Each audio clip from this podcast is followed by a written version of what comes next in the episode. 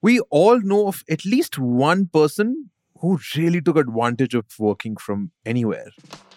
They'd go for surfing classes before their daily stand up calls. Their Zoom backgrounds didn't have to be fake or blurry, and their laptops would shut sharp at 6 pm so that they could stroll along the beach. And to be fair, companies didn't mind this either. In fact, Meesho, one of India's largest e commerce companies, announced to the world in February 2022 that they were adopting permanent work from anywhere across the board for all employees. But wait a minute, what's up with that friend of yours in February 2023, the one who was working from anywhere? Are they still sipping on those chilled pints of King's beer in Goa? My guess is probably not, because the golden era of work from anywhere is over. Meesho, the company that was batting for work from anywhere, announced a few weeks ago that they were abandoning the work from anywhere model and were going with a more conservative hybrid approach from the 1st of June 2023. But why that change of heart? And to be clear, it's not just them, businesses all across the board have realized how difficult it is to continue this whole work from anywhere model. Why? And how are they going about this? We'll find out in this episode of Cost to Company. I speak to three people a CHRO, a management consultant, and a program manager of talent and culture to tell us how work from anywhere, once touted as the major trend which would change how companies work forever, is on its way out. Welcome to CTC, a podcast around careers, workplaces by the Ken. I'm your host, Shreevar.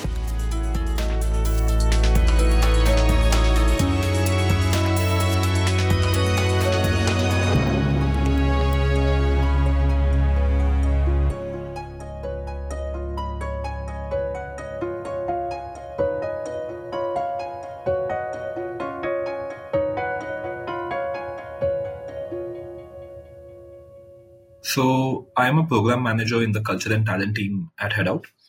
Simply put, my work fundamentally revolves around ensuring that we set up the right foundations and systems to ensure and enable people to do their best work with us, right? That's Joel D'Souza. He works at Headout, a startup in the tourism, travel, and entertainment space. Headout mopped up a sweet $30 million in funding last year in an extended Series B round companies did not have any option but to adapt. So in this process, work from home obviously became the default. Uh, but work from anywhere specifically was more of a tokenism tactic, if I may say so, because we saw companies using it uh, as a tool to uh, better their employer proposition or you know just get uh, to, to make it more attractive for people to join them right um, but because of it being more tokenism and there being like a lack of a proper system in place to enable this, uh, obviously the implementation uh, was lacking. The pandemic thrusted open the doors to work from home forcefully. But work from anywhere was a choice. And as Joel from Headout calls it, it was a gimmick, a tokenism tactic Work from anywhere was like this additional cherry on the cake called work from home. The economy, after going through a small blip, was actually thriving too. The market was on fire, jobs were in demand, and companies were thirsty for good talent. So they started doing what companies do best monkeying each other. You saw companies like Meta and Spotify proudly announce to the world that they too were going permanently with working from anywhere. In fact, in a blog post as recently as last April, Airbnb famously tripled down on work from anywhere, with a special highlight on the fact that their employees could live and work in over 170 countries for up to 90 days a year in each location, and that they were letting go of location based pay, which basically meant that regardless of where you were in the country, regardless of where you were working from, be it a Mumbai or a Muzaffarpur, you would be paid the same.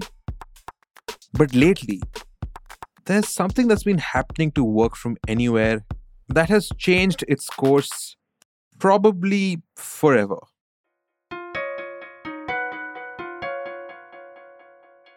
Okay, think of a scale. On one end, you have the drudging reality of five days a week working from office. And on the other, you have everybody's favorite tokenistic tactic work from anywhere. Now, you think going hybrid or being flexible is somewhere in the middle of the scale. But realistically speaking, hybrid or flexible work is way closer to work from office than work from anywhere. I think people now see a lot of value addition in transitioning to being in office or transitioning to a hybrid setup where they get to work out of office at least a couple of times a week.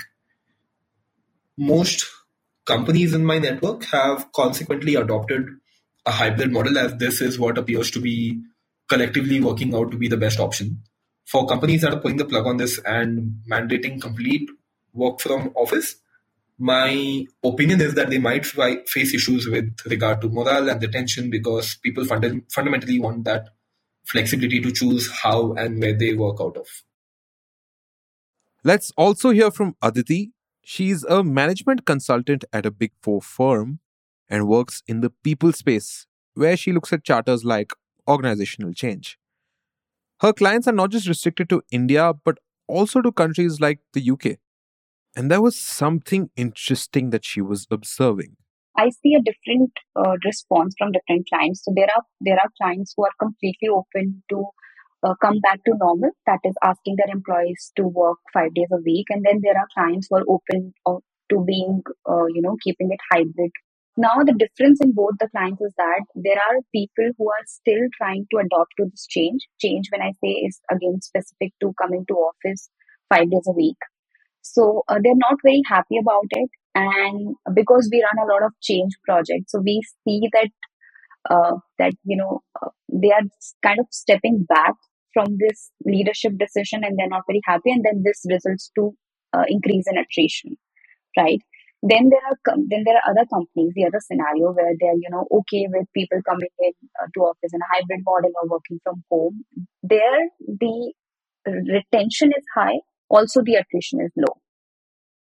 Companies realized that suddenly forcing five days a week to employees was a bit much. So much so that some companies went back to the hybrid model after seeing that companies were leaving due to the increased pressure of working five days a week. But then there's Upgrad. Well, today all employees 100% are back to office. So wherever is your office location, where your team is, is where you report, and and people are settled, sorted. That's Saurabh Singla. He's the chief HR officer at Upgrad, one of India's largest edtech companies. Saurabh comes with decades of experience and has worked with companies like Yum Brands and Bharti Airtel.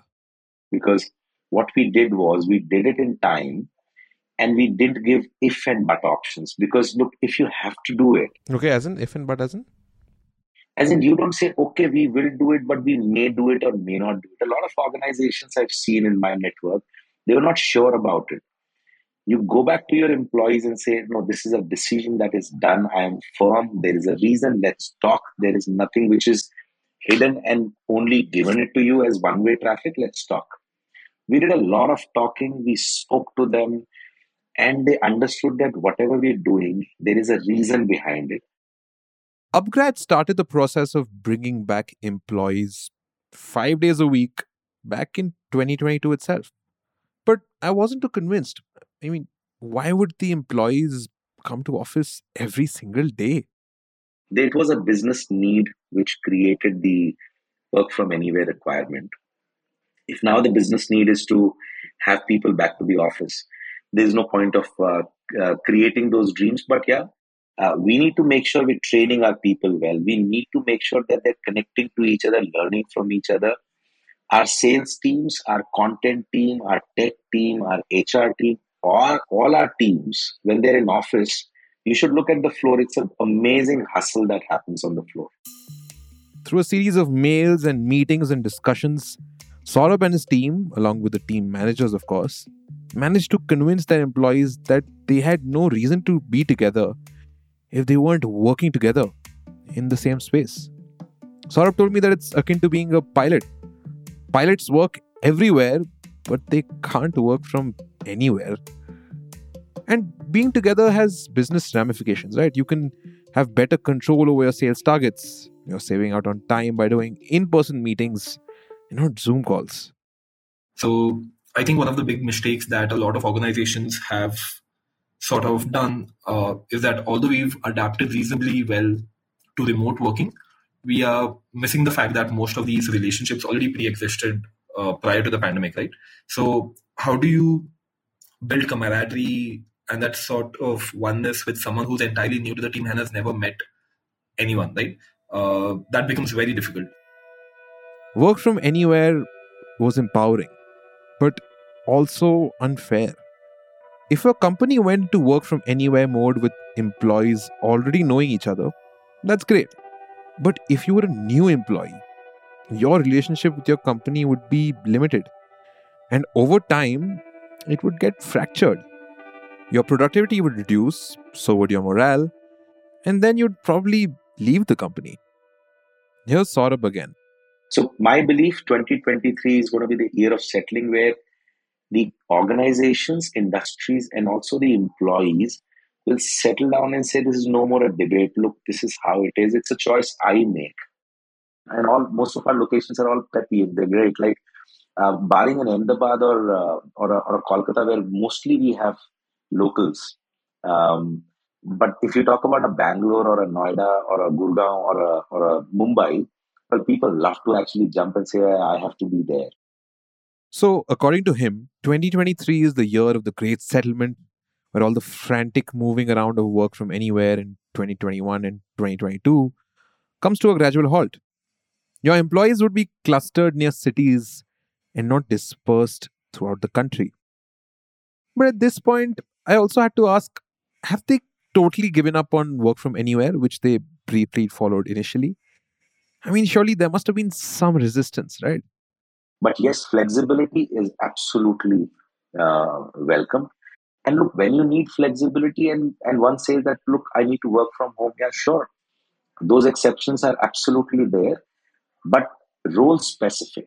We do not want to over promise and under deliver delight to our people. Flexibility was an exception, but work from anywhere was pretty much out of the question. Now, even if at your workplace you hear that your workplace is flexible, even if you have the option of working from home, you'll still have to be around your office center for the days when you have to go to office. So, although companies might say that they're hybrid, what they mean is that they're hybrid but within a strict boundary, bounded by this invisible radius of sorts. It's interesting to note here that Meesho said that they'll cover relocating expenses, including travel, real estate, brokerage, goods transportation, school readmission, and sponsored daycare facilities for children under six years of age for their employees when they asked them to come back to office and relinquish the entire work from anywhere model. Just think about it. That's the level of confidence that companies have in hybrid that they're willing to pay so much money to not make you work from anywhere. And that's because companies did suffer attrition was a problem. But what Meesho said recently is a far cry from what their CEO, Vidit Aatrey, said when they were launching their ambitious work from anywhere model. He said, and I quote, Leaders need to acknowledge that employees' psychological and physical safety is more important than their location of work. End quote. So, in a sense, like we understood from Meesho, work from anywhere was killed by the hybrid model. I mean, sure, in the case of Upgrad, if you're working from office five days a week, then work from anywhere is out of the question. But even hybrid, where you can work from home, has pretty much meant the death of work from anywhere. But you know what? It's not just the employers that are killing work from anywhere, it's also the employees themselves. Now, if your company is on the verge of layoffs or is generally going through an economic crisis, It might not send the right signal to your bosses if you're attending a call half drunk after having cashew fenny at Candolim Beach. In a time like this, employees themselves want to come back to work, come back to office, even if there's no force within the organization mandating it. Here's Joel from Head Out again. We assume that providing a work from anywhere option would lead to more people adopting this, and we believe that people would enjoy that freedom, right, to literally work from anywhere. However, people have preferred working from home as opposed to working from anywhere. Uh, being a nomad and the consequent variance in environment, people, and experiences means that there's a ton of scope for distractions, right? There's a lot of shiny objects and shiny things to get behind. And if you lack the personal discipline to sort of be focused and uh, sort of compartmentalize this, it affects your productivity. Sure, productivity might be one of the reasons why employees don't want to sit by the beach, but it's also fear. Work from anywhere didn't just stop making business sense for employers. In a market where they're not actively hiring anyway, they don't really have to care about the fact that their talent is spread all across the country and they have to make themselves look like they're the most attractive place to work. No, it's also stopped making sense for employees. If you want to create a positive impression in a difficult time like this, you gotta be in front of them in the first place. You gotta be at work. Aditi, the management consultant, told me that a lot of her friends who were once permanent staycationers in hill stations are also coming back to the city life. They're coming back to office, going through the flexible life, which is actually not all that flexible. So maybe it was because a lot of people were doing it, so others also were prompted to do it. That's why people were just going with the flow, is what I felt. Now, when when they see, uh, you know, nobody's going for staycations, the trend has gone down. Uh, what has definitely happened is, oh, people now don't say that I need two days leave or three days leave for a vacation. They say, can I take like this 10 days and out of those 10 days, five days I'll work and five days I'll take a leave, but I'll be there. I think those flexibilities are amazing. What was once hailed by tech companies as the silver bullet, the future of work, is now just a hashtag on Instagram that some people use rarely while they're vacationing. Because Joel works in the tourism and travel space, he told me that people do still go and work from anywhere, but people coming to office are much more than before. So, sure, work from anywhere isn't a relic, but the long stays and the golden days are over. Do you know someone who's still working from anywhere? Let me know. I'm on Twitter and LinkedIn, and so is the Ken. We'll be waiting to hear your thoughts. Till then, bye bye. This episode of Cost to Company was written, produced, and hosted by Shreevar Chhotaria with audio engineering by Rajiv CM. I'm your other host, Sneha, and you'll hear from me next Tuesday on Cost to Company.